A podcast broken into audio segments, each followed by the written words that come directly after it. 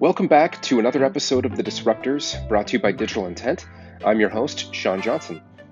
When it's time to go to market with a tech product, most marketing teams tend to focus all of their energy on acquisition. But there are a bunch of growth levers that exist inside the product that are often easier to manipulate and harder to copy. My guest today is Mike Rome, currently head of growth at Eat Street, and Mike has made it his mission over the last 10 years to understand how to drive consistent, repeatable growth for tech products. In this episode, we talk about the different levers for growth, the importance of process over tactics, and some of the competencies that you need inside of your team to make growth happen. Mike's a super laid back but very competitive guy, and I always learn something new from him every single time we talk. I'm sure you will too. So, with that, let's go to Mike.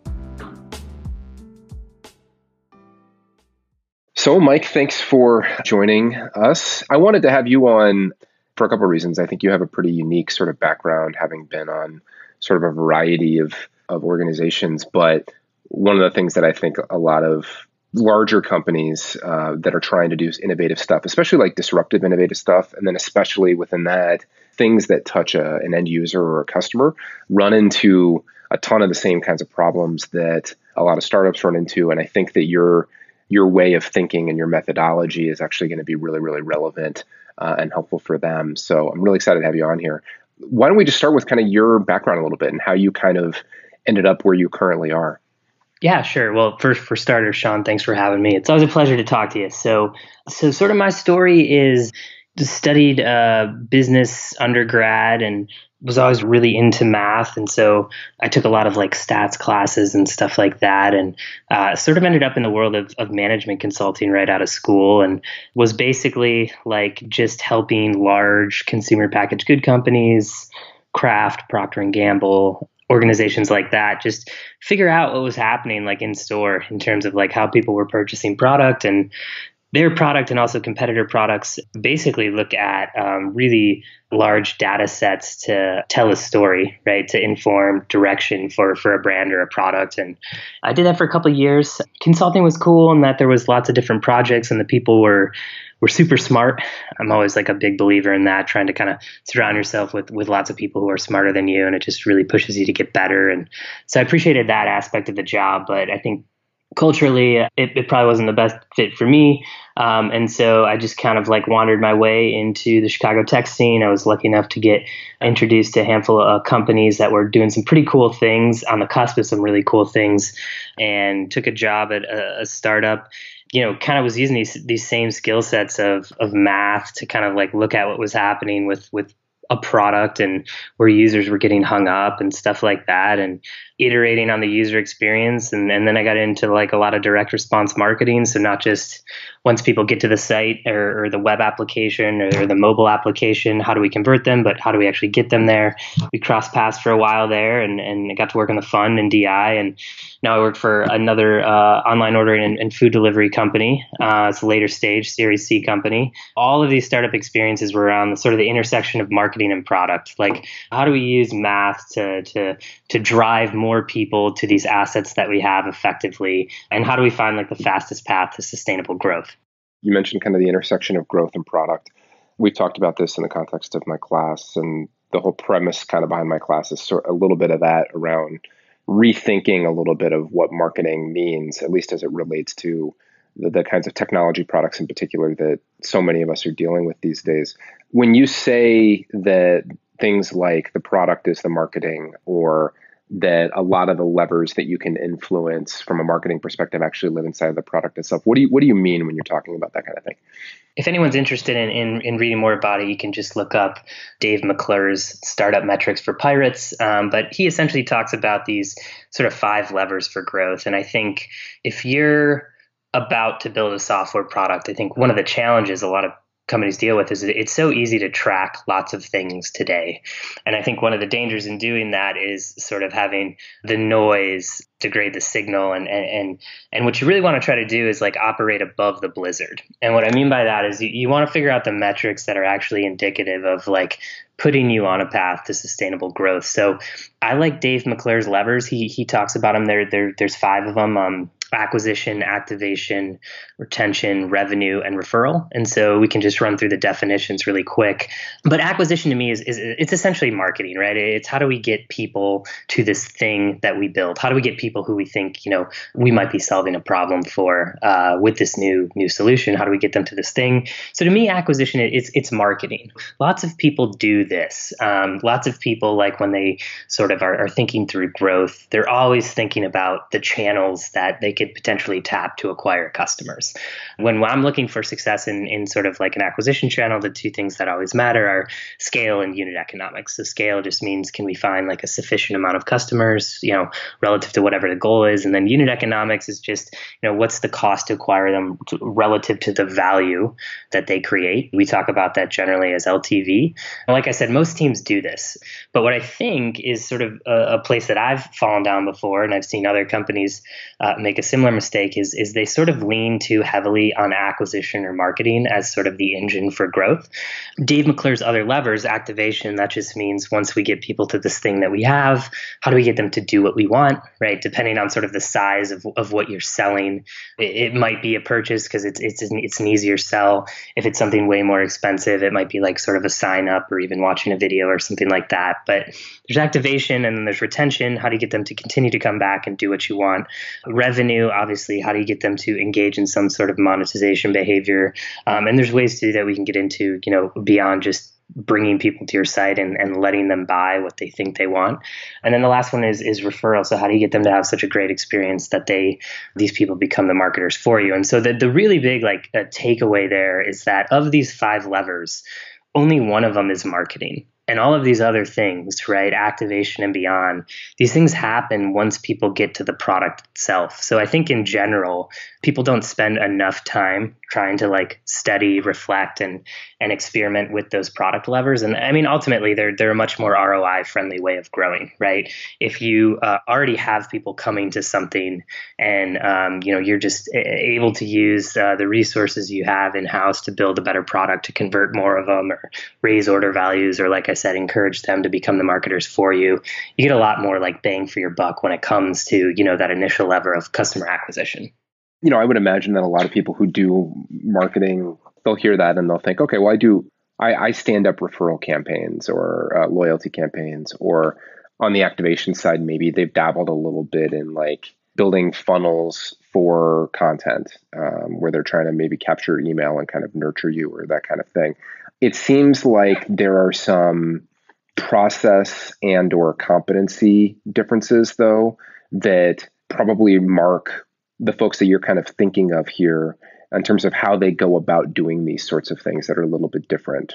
Can you talk a little bit about what what some of that looks like and so that people are like, oh yeah, okay, I don't, I've never done anything like that. That sounds actually quite a bit different from how we are sort of used to operating. Sure, sure. Yeah, I think you're you're kind of hitting on this idea of like putting process before tactics, Sean, and I think that's that's something that was kind of a, game changer for me. Um, I think kind of early on when I got into tech, you know, whether I was trying to to tap new channels and tactics within those channels to figure out good scale and, and unit economics or whether I was, you know, trying to uh, add or maybe take away a feature on a product to, you know, improve what what we would call conversion rate optimization. In the early days, it was a lot of like who's just kind of yelling the loudest on Twitter uh, in terms of who's got an idea, yeah, um, and yeah. we'd be like, oh, that sounds interesting, right? Um, it, maybe we should go try that. And the danger in putting tactics before process is just that unless you have a, a, a, constant way of continually like starting and finishing tests like it's very easy to get left behind or just you know everyone who's kind of listening to this podcast uh, and is thinking about maybe trying to start something new is going to be like inevitably resource constrained right? And so i think if you don't have a process to like thoughtfully prioritize and kind of have conviction around what you're doing and, and really embracing like what you're not doing you're just going to waste too much time. And so you know, in terms of process, there's a couple of folks I would really recommend people dig into their reading. So, you know, Andrew Chen is is a great growth guy. He was sort of like one of the initial thought leaders. I really like Brian Balfour. I think he was the head of marketing for HubSpot a while back, and he's doing his own thing now called Reforge, which is like a really interesting sort of like a an, an MBA for uh, people within the growth space and and who are serious about you know the stuff we're talking about. Um, but those guys talk about a few things that I've adopted, and I think they work really well. I mean, one of the best ways I think to kind of figure out what to do is is to kind of have like a, a brainstorm around those five levers that we talked about, right? Acquisition, activation, retention, referral, revenue, and just kind of like think about sort of like unbridled ideation. What's everything we could do, um, and try to think of some things that that you don't even think will work. Maybe they're um, just marketing channels that are less intuitive. Sometimes that stuff uh, gets really interesting because they're generally less crowded, less saturated, stuff like that. But once you kind of do that brainstorm and you get all the ideas down, I would I would pair that with some sort of audit, right? Some sort of quantitative audit.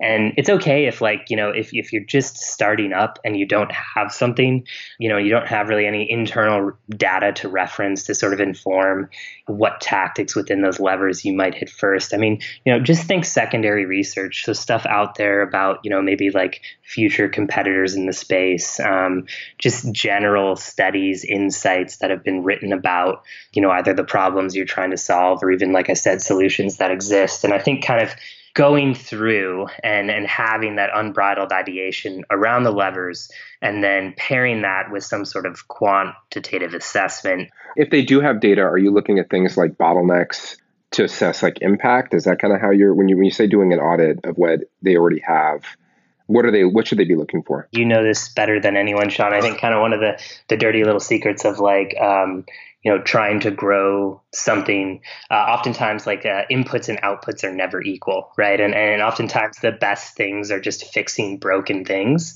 A lot of people hear this term growth or growth teams and it's it's kind of like a, a sexy notion, but the reality is, is um, you know, a lot of times we're just like finding sort of hiccups in the product, and like I said, oftentimes taking things away or just making things work as we we thought they would work, you know, across all platforms, all browsers, all that good stuff. Um, but the, the last thing I would say is, yeah, so so kind of looking for where inputs and outputs not equal. How do we like spend a low effort on some sort of high potential, like high impact, high confidence task? So that kind of brings me to the last way that I would prioritize is, is, is something called an ICE score.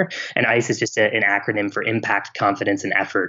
So after you have that that brainstorm and you do an audit and you come up with all these sort of like, you know, marketing channels and tactics within there you want to test or these new product ideas as it relates to activation, retention, et cetera, the question that I would be asking in terms of like informing what you should do first is uh, for every single idea, uh, you would start with impact and you would say, if this thing were to work, wh- what's the impact? What's the payoff, right? You know, you could put together some sort of like quick and dirty model.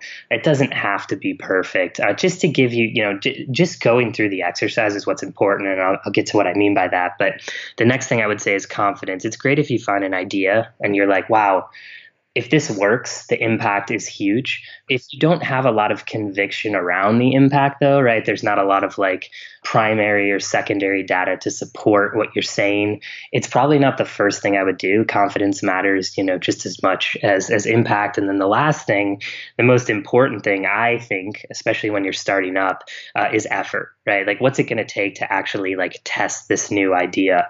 Can I do it myself? Can someone on my team do it? Do I need a developer? Do I need a designer? Do I need multiple developers?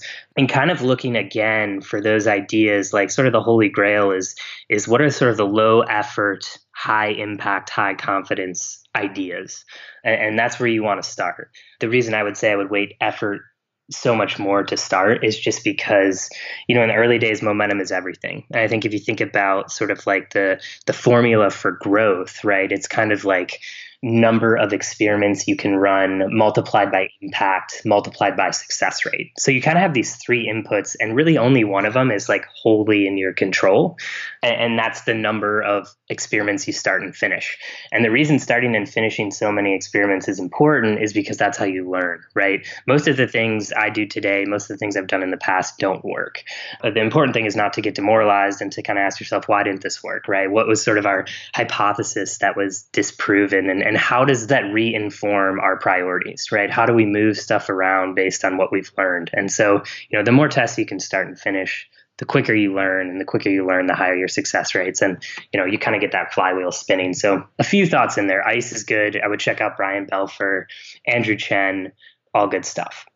When you've tried to kind of explain that methodology to maybe folks that have more of a traditional marketing background, and it's you know it's very scientific methody and very you know sort of iterative and sort of starts from a place of we don't necessarily know it's going to work or whatever. They're probably coming from almost more of a you know sort of a brand marketing type of world where it's you know we have the one big idea and maybe we're working with an agency or something like that to execute on that idea. And hopefully it's at least informed by customers. But how do you recommend somebody that says hey this this all sounds awesome. I would love to try to implement something like this for my team but i have folks like that who maybe fit that come from a different sort of uh, mentality how do you try to make something like that happen inside of an organization the first thing I would say is all of this process I'm throwing at you. For, for starters, a lot of it is I've just kind of borrowed from from other people who've worked on it, like the guys I mentioned before. You know, the reason I recommend it so much is just because I've I've seen it work personally. Just trying to get to the bottom of of why people think the way they do, and I think you have to be mindful and i'm always mindful that like our process is, is sort of like a living process. It's broken. We we are changing it all the time and trying to get better. And so it's really important when you have those conversations not to think that that you have all of the answers. But i think just starting from a place where it isn't assumed that like your path is the only path. The the reason that i recommend this path is just candidly because i've, I've seen it like it's worked for me. And so i would ask questions like why do you think that's sort of the the, the best approach? Um, I think really kind of pushing this sort of uh, agenda, it's important to just kind of like really, really try to persuade people that you're just trying to, you're just trying to develop a better vetting mechanism for how to, to move forward. Everyone these days, especially people who are starting something new, like they, they could be doing a thousand different things at once. You know, the one thing that's always worked for us is process is peace of mind in my opinion. And so sometimes just showing people a process and and showing giving people sort of like empowering people uh, with a way to figure out not just like i told you before what to do but what not to do. It's generally like a pretty well received approach but yeah, again, like you know, going in realizing you don't have all the answers. I mean, in my job today, we have our, our um, I spend you know about a little over half my time on marketing and customer acquisition, the other half on product, and the other part of customer acquisition for for our company though is um, you know is very much brand focused. And I think you know the one thing I've I've really learned is that you know brand marketing and, and direct response marketing or performance marketing, whatever you want to call it, that that we're talking about the the, the very much the black and white very measurable side of marketing, they complement each other super well. You know, like if you execute well when it comes to things like uh, creative and and you know whether it's TV or radio or out of home or any of these channels, like they can really lift up direct response so you know i'm rambling a bit now and that's that's probably because it, it is a hard conversation to have but i think just keeping an open mind and you know thinking through ways that uh, these mindsets or uh,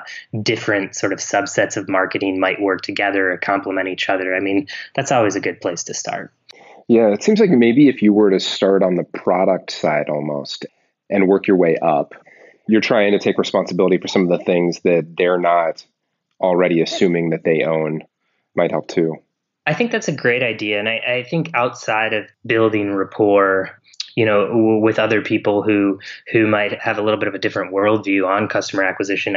Outside of it help being helpful there, I mean, you know, one of the big mistakes that I've made and that I know is common is that it, it's really easy to fake growth, and the number one way to be able to do that is is just by finding channels where you can acquire lots of customers, but not really being mindful of of sort of the unit economics, the other half of that equation to what makes a successful customer acquisition channel. And so, your suggestion is a a great one for a different reason. Um, but I think equally as importantly, it's it's helpful to start with the product and to worry about levers like retention um, to make sure you're ready for marketing. You know, like if you haven't built something that enough people want and ideally are, are willing to pay for, to me, marketing or customer acquisition, it's just a means to get enough people to the product to figure out you know, assuming you're iterating on the product, you're just trying to get enough people to the product to seeing if some of those like activation retention metrics are improving. You know, it's like you just want to know if you're steadying the foundation. And I think a lot of times, like the foundation isn't steady people get into customer acquisition and it's kind of intoxicating to see lots of app downloads or lots of views or or even purchases but you know one time purchases. But you know if if people aren't coming back that's sort of like the the biggest mistake i think most startups make.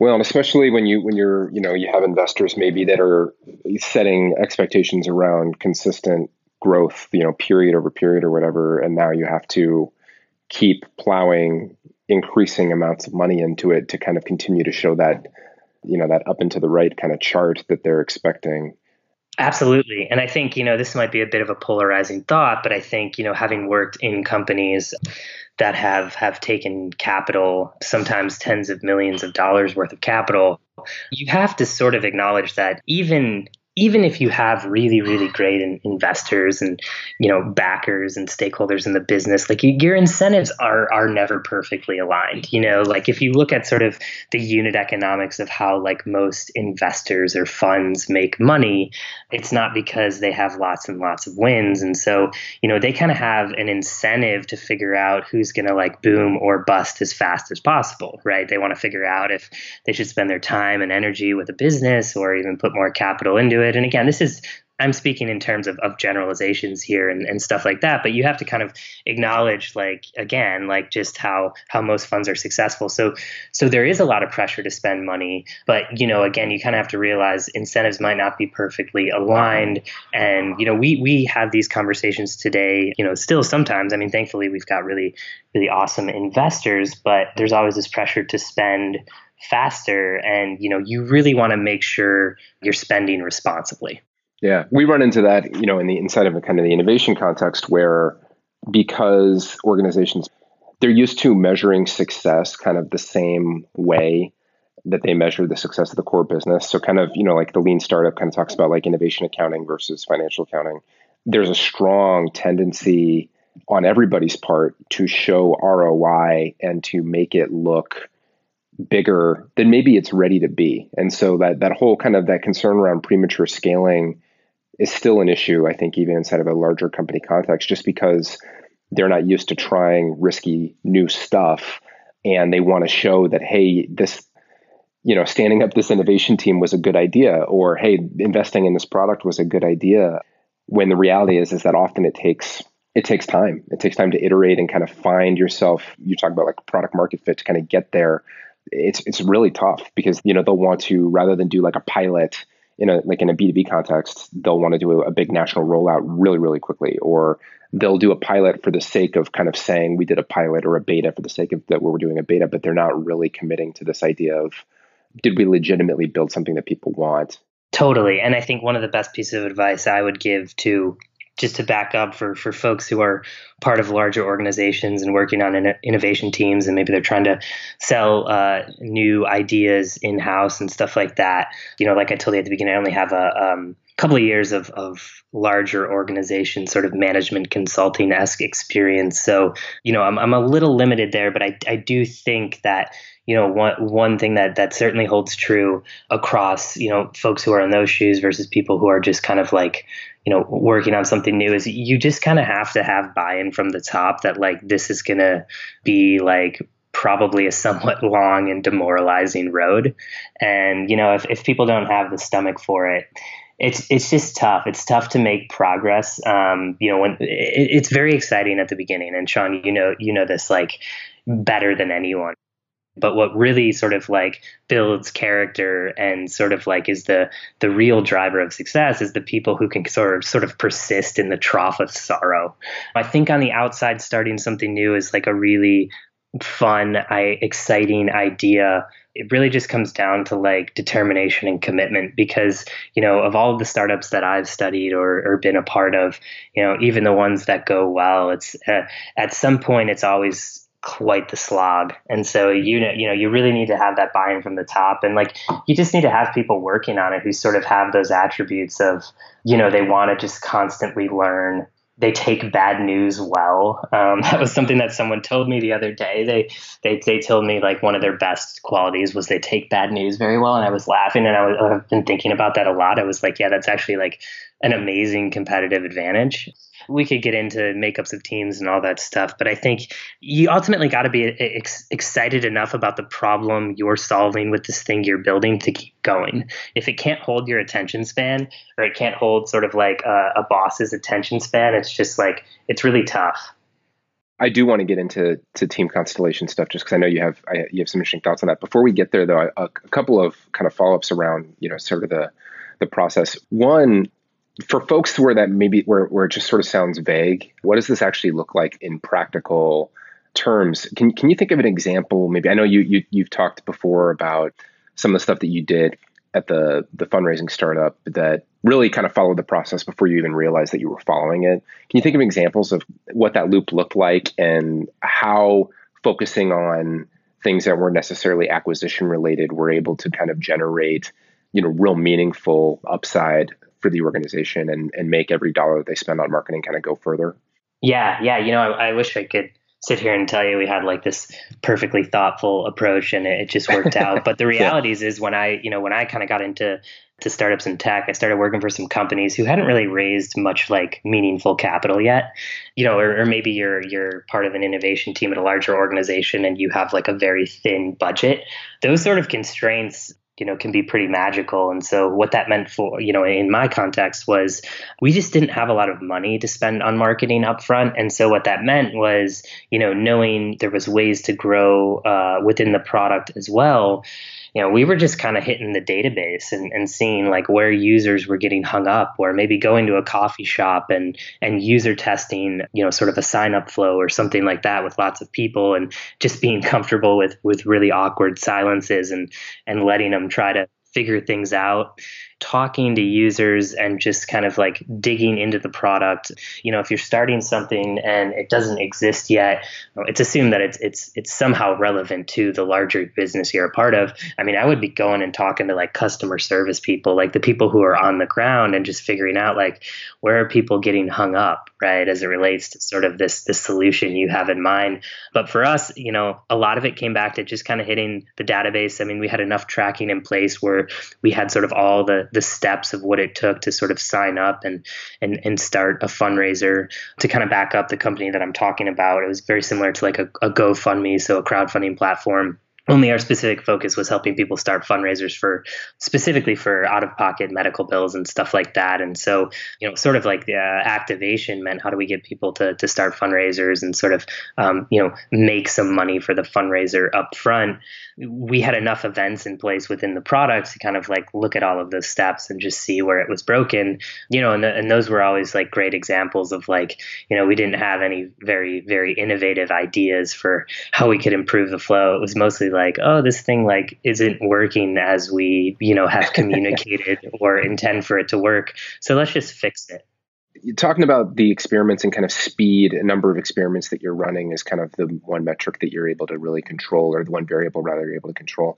Are you running a bunch of experiments at the same time to move one metric? Are you running a bunch of experiments sort of across the funnel at the same time to kind of maximize speed? Is it just about going for the low hanging fruit and kind of focusing on that effort variable you were talking about and like just picking off the real quick ones as quickly as you can. If you are doing things kind of across the funnel at the same time, or you're just running multiple experiments simultaneously, from a measurement perspective, teasing out like what is it that's causing the lift, any suggestions on how organizations can can move faster and control that one that one variable that that they can totally control? It's like a million dollar question. You know, I think tracking is really tough and, and what sort of the optimal things you should be doing at once and how many levers should they sort of hit. I would kind of encourage people to do some Googling because I think everyone's got different thoughts there. And I don't I don't think we've necessarily figured it out. I, I will tell you, like in the early days, I think sometimes people get hung up on like trying to start and finish an experiment and like definitively saying what it means. And you know, let's just take like customer acquisition, right? And let's say you're um, testing out a new a new marketing channel, right? Let's say you think Apple App Store ads could just be be money for this thing that you've built instead of like in a week or two weeks or whatever um, having a goal to like conclusively say like this is where we need to double down and spend 80% of our marketing budget you want enough evidence to basically figure out is it like a hard no? Like is, is this thing just not meant for us right now? Because again like i told you earlier it's really important to kind of embrace like a not to do list and figure out given that you're resource constrained what's all the things we're not going to focus on? And so so figuring out that a channel just is is not the thing is actually like the, the the next best thing to like hitting it out of the park, which is a little bit of a counterintuitive thought. Um, but you know, outside of like a hard no, you don't need like this definitive yes. You just need like you know, in this initial test, like, hey, there's something here. We're we're able to acquire customers for for twice what our goal was, and we've only been doing this for two weeks. You know, it looks like there's lots of scale, right? There's lots more of uh, sort of impression opportunities and and keywords around uh, search volume, I suppose, around like like this thing that we've built. So you're just kind of looking for like those general insights. Like, is it enough to keep going or is it a hard no? I think some people get really hung up on, you know, is this absolutely positively like the next best thing or not? So that would be like the first piece of advice in terms of like running multiple things across the funnel. You know, and I work for, like I mentioned, like a later stage startup. We've got hundreds of employees. You know, we're doing tens of millions of dollars in revenue and stuff like that. And and the reason I say that stuff is is just because I think it's really important to know that we're still super resource constrained. We actually do have an official growth team. We don't have usually the luxury of running five product experiments at once. It would be a good problem to have, figuring out are you are you kind of running too much. But I think for a lot of early companies and even as you as you move forward, like it's it's it's hard to run lots and lots of stuff at once. I mean, uh, what do you think? I know you've got like you've got some views on this one too. We don't. I well, you know, it's the same sort of problem, and and and most of the stuff that we work on is earlier, so it's it's a lot more like your kind of your previous experience, and so it's a similar sort of issue. We will try to do product experiments and acquisition experiments maybe at the same time, um, but to your point, kind of running a bunch of product experiments in particular can be really really tough we have not cracked the nut on oh, on a bunch of things. I mean, like correlation versus causation on you know a lot of the multi-touch like attribution stuff, like figuring out which one of these things really move the needle. You know, from an acquisition perspective, we we try to we try to allocate resources effectively, but when you're testing new stuff, it's you know sometimes it can be hard. I would imagine it's even harder when you start talking about like you were saying brand and how it's you notice that uh, your metrics improve on some of the direct response stuff but it probably is hard to figure out which campaign in particular was responsible for the lift and I would imagine that's probably accurate. Is that is, is that the case? That's definitely true. But you know, even what you're saying, it kind of reminds me of this idea versus like um, a test that's very much focused on just changing one thing versus like a multivariate test. And we kind of have that discussion in house all the time. And I think, you know, if you do want to run lots of tests at once, kind of two pieces of advice. The first one is uh, make sure you're not running so much that you can't, again, come away with some sort of insight, right? Some sort of insight around like, you know, we just, we should move on to the next thing or we should maybe keep going. When it comes to sort of these multivariate tests, what I mean by that is, is, is maybe you're actually running a product test where you're changing numerous things. Or I guess multivariate could even mean maybe you're just running lots of tests at once. And I think like a question to ask the team is like, are we okay you know just kind of acknowledging the realities like you're talking about like maybe we we kind of fall short when it comes to multifaceted attribution models and all this stuff and so given that are we okay not knowing uh, which of these five variables like caused something to be much better or are, are we unwilling to sort of accept that? We run multivariate tests all the time. We just kind of are upfront and we have to say, like, you know, we're going to change a lot of things about the product. And uh, just given sort of like the goals of the business and all of this stuff, like maybe there's lots of urgency and stuff like that, we're okay. If, if it's better, we're okay just deploying this experience and then maybe at a future date, sort of like trying to back into what specifically about, you know, those five or half a dozen changes really move the needle. Because the reality is they probably all don't don't matter. Some of them might actually make the product worse. Um, but you just kind of have to come to terms with, you know, uh, if you're okay not fully knowing or not. That sort of informs the type of test run. People think of A/B testing, they probably think of like Amazon's like 100 Shades of Blue. And I've never worked on a project that had that sort of scale where if you do that, you're you're moving way too slow. And like you were saying, I mean, like the big changes, you almost have to when you're constrained from a resource perspective because otherwise, you just it's going to take you way too long to kind of find those lifts especially given like you were saying earlier that a lot of the experiments don't don't end up working out. Yeah i think early on you know that that's generally a, a, good piece of advice. If you're only changing like this one thing and it's very early and you have a small subset of customers uh, you're probably not testing like ambitious enough things. And like you know don't worry about this idea of not knowing. Like your goal is you want to you know you want to acquire twice as many customers or you want to improve the sign up flow by 50% you're not looking for like a 5% relative improvement. You're looking for like a 50% absolute improvement. So if you sort of adopt that mentality yeah you, you have the freedom to change more things. And again you just kind of have to get content uh, knowing that even though you're better off you might not be exactly sure why. And, and that's okay sometimes. Yeah i've told our team before and this is i'm sure this is sacrilege but lacking causation you know like, i'll take a correlation. Like i don't i don't know if this is actually causing it but it seems to be correlated and that's that's good enough for me you know for now. Let's deploy and kind of move forward.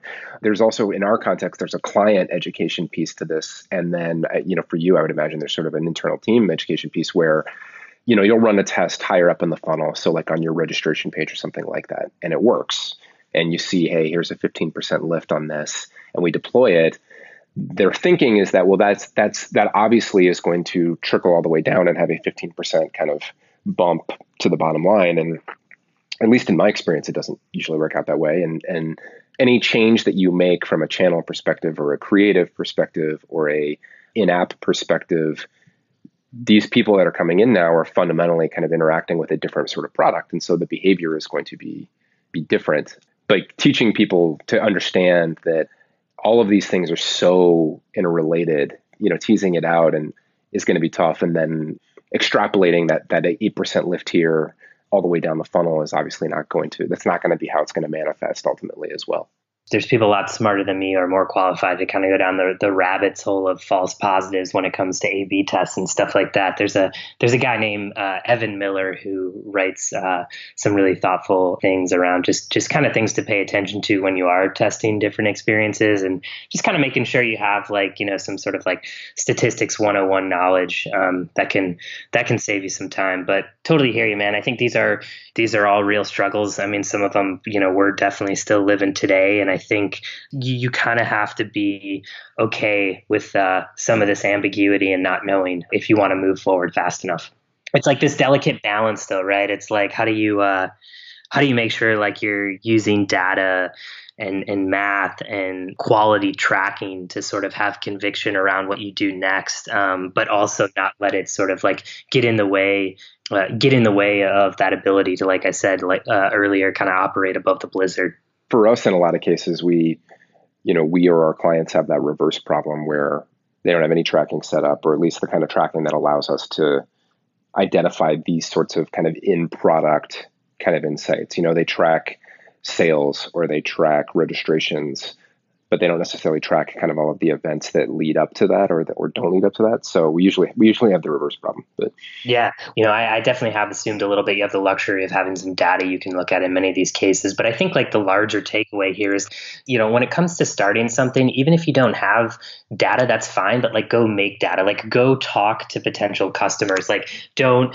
sit in a uh, you know a conference room and sort of like ideate with a bunch of executives who aren't even going to be like the user of the product product. And so I think, you know, you shouldn't like let this whole idea of like we don't have analytics set up or like we don't have users sort of uh, get in the way of putting in the work, as I would call it. Go talk to talk to people, right? Listen. One of the hard pills to swallow is no's, right? Taking taking bad news well, but the best feedback you can get when you want to build something outside of it working again is like oh it just doesn't work. Like we're solving a problem that like isn't it's not a big enough problem to actually create value for users. Like those are insights you want to learn in the early days and not like six months into sort of like building out uh, an mvp well hopefully it's it's not taking six months to build out an mvp but i realize in, in some cases it might and especially if you're in a large organization like selling these things absolutely positively take time. So it's funny. I, I was having a conversation with our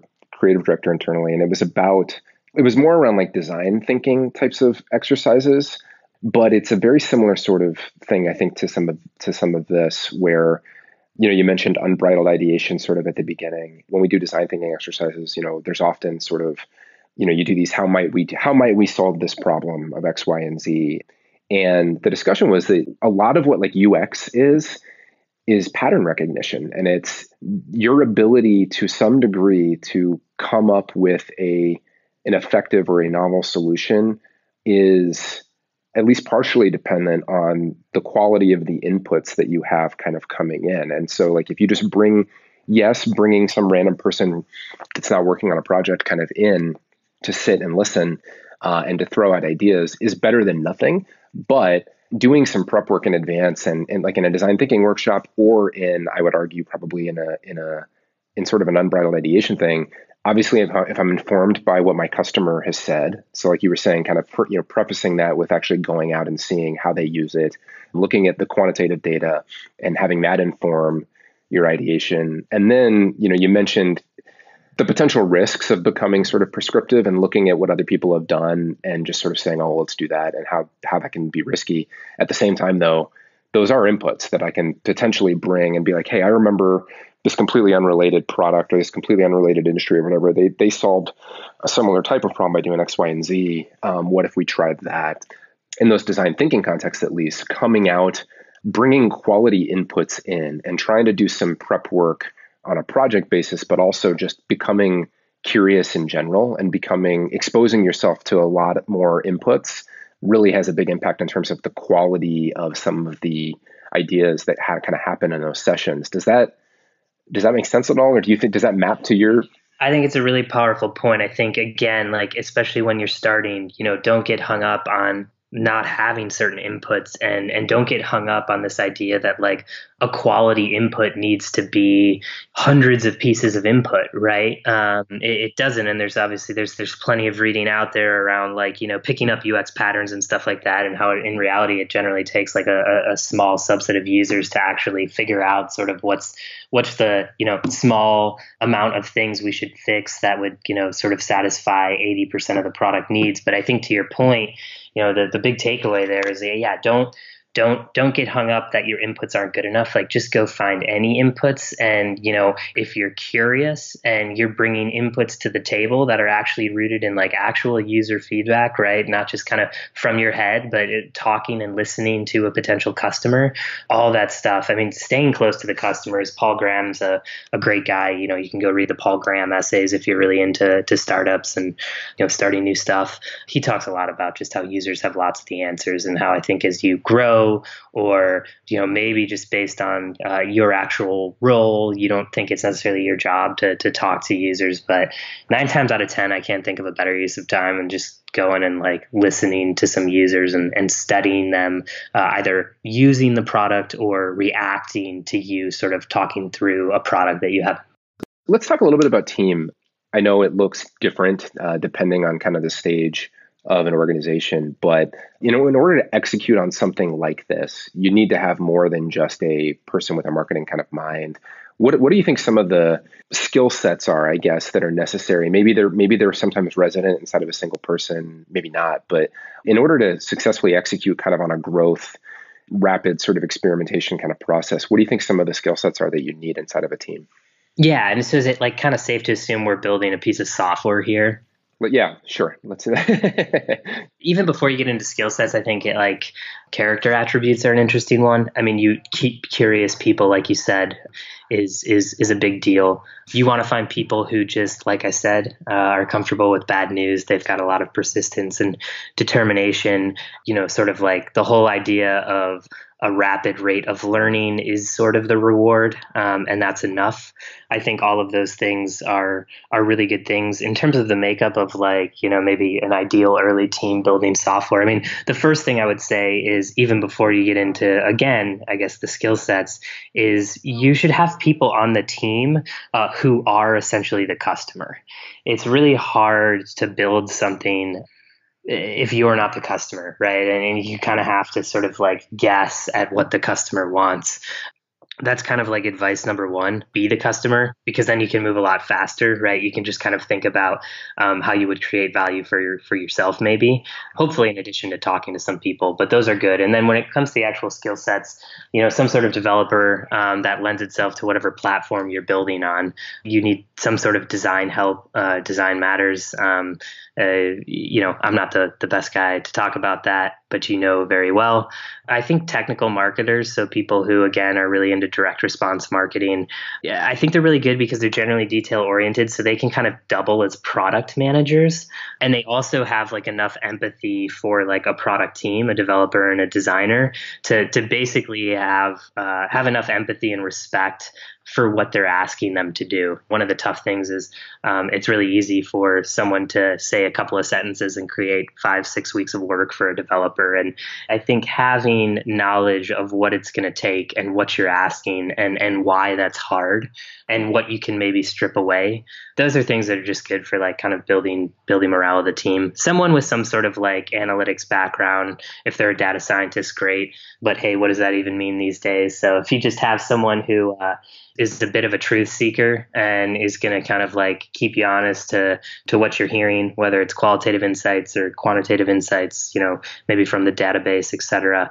Those are like general people. Obviously, you need the skill sets, but attributes like character attributes really really matter. I think if you just find people who are excited to kind of build like shiny new things instead of like building things that actually solve a real and deep problem, that's tough other than getting people just to sort of buy into this idea in general around kind of rapid experimentation, it seems like one of the bigger sticking points has been because, like you said, so many teams are resource constrained and almost by definition, they're resource constrained. Getting access to probably most often developer time, right? Like it's pretty hard to kind of get a dedicated growth engineer kind of on a team, especially early on. How do you kind of recommend sort of advocating for getting resources, particularly from kind of a development perspective, when you're just sort of getting started and, and maybe a team isn't willing to say, hey, here are your five or six people for your kind of growth team. Any any recommendations there? Yeah, I think kind of like a first first principles approach is helpful. So um, for anyone who hasn't heard that before, it's really just kind of like I think of it as like speaking in facts and letting facts do the talking. So I think when it comes to getting more developer time or any developer time, for me, it always comes back to well, first of all, you got to find someone who's excited about the opportunity, right? You need to find like a developer who kind of fits the mold and gets fired up about the work. I mean, I think people who are excited about the problem, like you can't understate their importance because again, it's at some point it's going to get inevitably hard and demoralizing. And if you're not excited about the problem, it's it's tough to kind of keep going. But I think then when it comes to sort of like assuming you have someone who's excited about it and you're just trying to get buy-in from the top, putting forth what they could work on on a growth team and the value that could create for the business uh, relative to maybe what else they're working on. I think uh, generally I, I've, I've found that there's usually a good argument there kind of speaking in, in, in, first principles, you just let the facts do the talking. It, it kind of forces you to be like really well researched and prepared.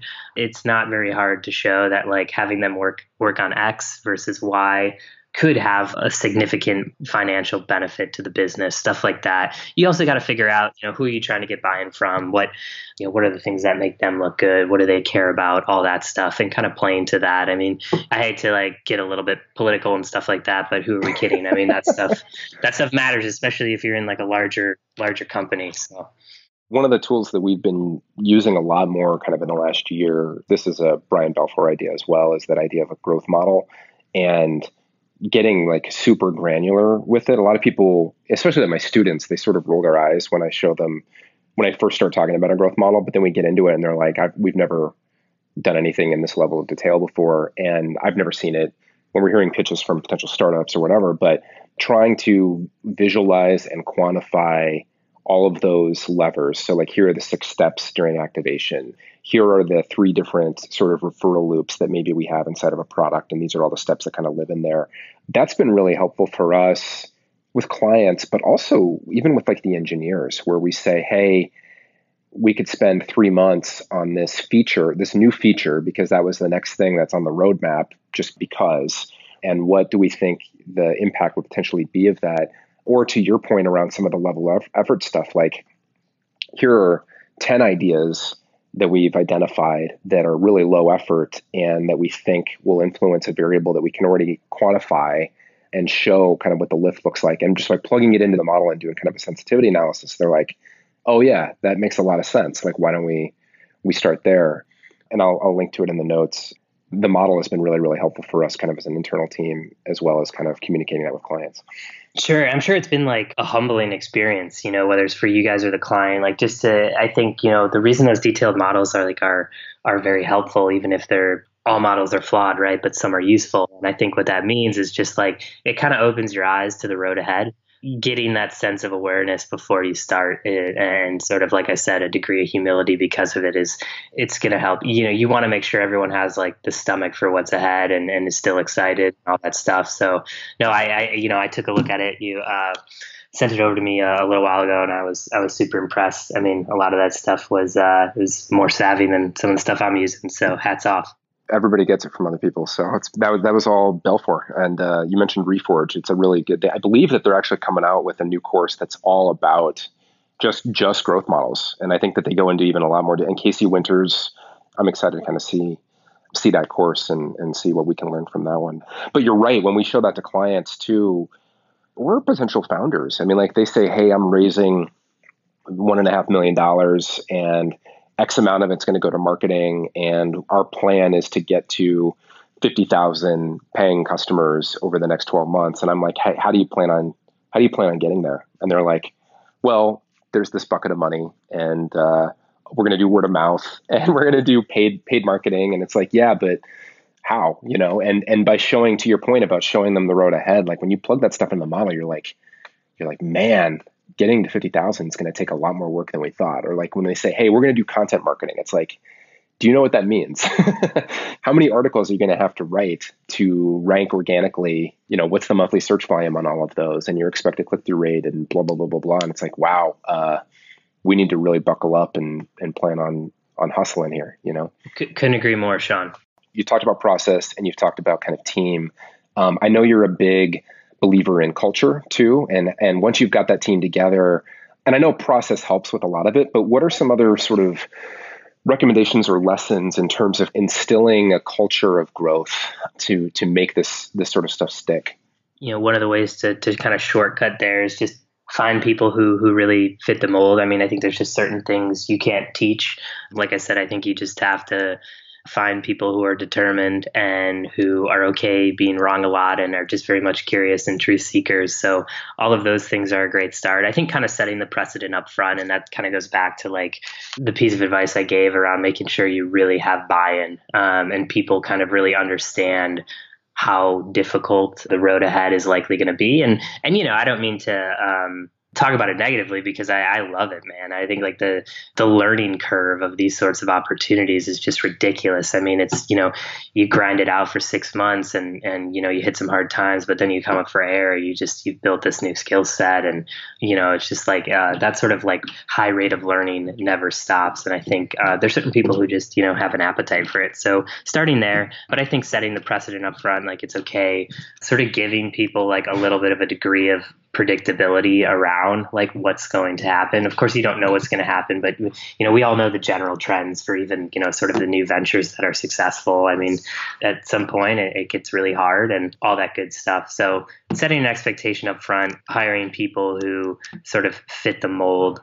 I would ask some tough questions in the early days to really make sure people are, are doing this for the right reasons. It's not because it's like it seems like a uh, a cool idea. Of course, it can seem like that, but it needs to be like something more. Like people really need to have like a, a belief in the idea. I find if you if you kind of find people who already fit the mold, like that stuff happens more organically. Folks that have worked with you before, I mean, some of the things that they pointed out that they thought you were awesome at were you talked in the past about like lore and kind of getting that out of there where it's just sort of the loudest person in the room gets to have their say and by really kind of letting the data and letting the customer be the source of truth has been really, really helpful. You, you talked about how most of these things sort of sort of fail.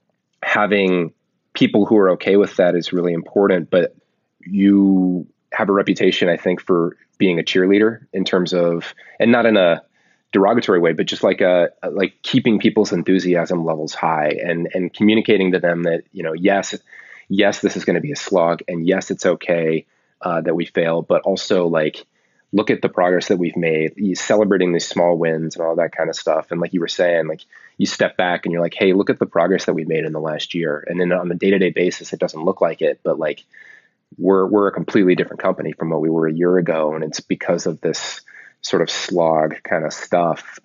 And then I think the last one was like you have a reputation kind of for modeling the type of behavior, right? And so kind of demonstrating the type of stuff that you hope for kind of in your in your team and not sort of being the person that has like minions that just sort of you, say do this and they go and do it, but actually kind of getting your hands dirty and and I don't know if that's on if that's deliberate or if that's just sort of like if you're like me and you have sort of imposter syndrome and you want to keep your street cred or whatever, but uh those are some things that that other people have said about you in terms of kind of how do you how do you once you get the team together like how do you kind of keep momentum going so you know, I, I know the people that I very much look up to and mentors like you and stuff like that. I've always appreciated that they're still in the trenches. That carries a lot of weight for me.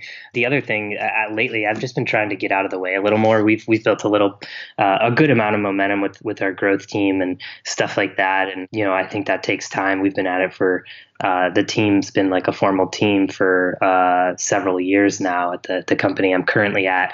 Um, but yeah, I think lately, you know, sometimes you just need to get out of the way. I, I, can think about all of the best growth ideas that have happened on growth teams that I've been a part of, and uh, not one of them was my idea, you know. And so, like, getting comfortable with this idea, I think, what do you bring to the table and what do you don't? I think the the thing that I'm always focused on bringing to the table is just making sure there is a culture of where, you know, you kind of mentioned this idea of like Ray Dalio's idea of like the idea meritocracy, like best idea wins, right? Doesn't matter who it comes from. It's just let's go back to those ICE scores, impact, confidence, and effort. And then just making sure people have the tools, the tools and the time and sort of like the buy-in to execute. And like I said, just just getting out of the way great growth ideas are all around you. I think that's why it's really important to, you know, we talked a lot about going and talking to customer service teams or, you know, how growth teams are very much cross disciplinary.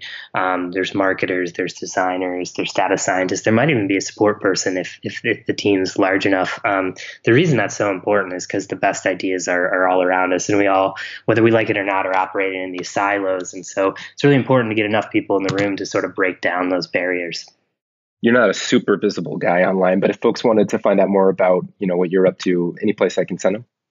Yeah, I mean, you might want to tell your audience I'm a bit of a technology laggard, so they should take all this advice with a uh, grain of salt. Yeah, um, yeah. Um, I'm coming to you from uh, the woods right now. No, I'm just kidding. Um, so yeah, uh, email's best. So mike.j.rome, uh, Rome like the city, R-O-M-E at gmail.com. So hit me up anytime. I'm always happy to talk about this stuff. And uh, it's always like really awesome to talk to you. And, you know, it's an honor to be part of this podcast. I mean, I think you're doing great work. So uh, hopefully it's helpful to, to some of the audience. Very cool, man. Thank you so much for doing this. Appreciate it. All right. Take care, Sean. All right. My guest today was Mike Rome, head of growth at Eat Street. For show notes and access to the rest of our episodes, check out digintent.com slash podcast. And if you like the podcast, would love a review. Uh, we actually give away a pair of custom DI sneakers each month to a lucky reviewer. Uh, you can check them out and get more info at digintent.com slash sneakers. Until next time, I'm Sean Johnson. Thanks so much for listening.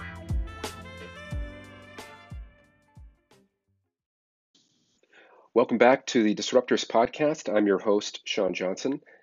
How do you scale something 10x and then go back and scale it 10x again? It turns out the answer is surprisingly simple, at least in one case, and yet very few organizations have the discipline to do it. My guest today is Elan Mosbacher, Senior Vice President of Strategy and Operations at SpotHero. And in this conversation, we talk about how Elon and his team went about growing SpotHero into the largest mobile parking platform in the country. Elan has a ton of experience around building marketplace businesses, pursuing strategic partnerships, and a lot more. He's also super thoughtful about the future of mobility in general. And we got into a pretty fascinating conversation around autonomous vehicles, scooters, and where he thinks things are headed. I always enjoy my conversations with Elan, and I hope you find this as interesting as I did.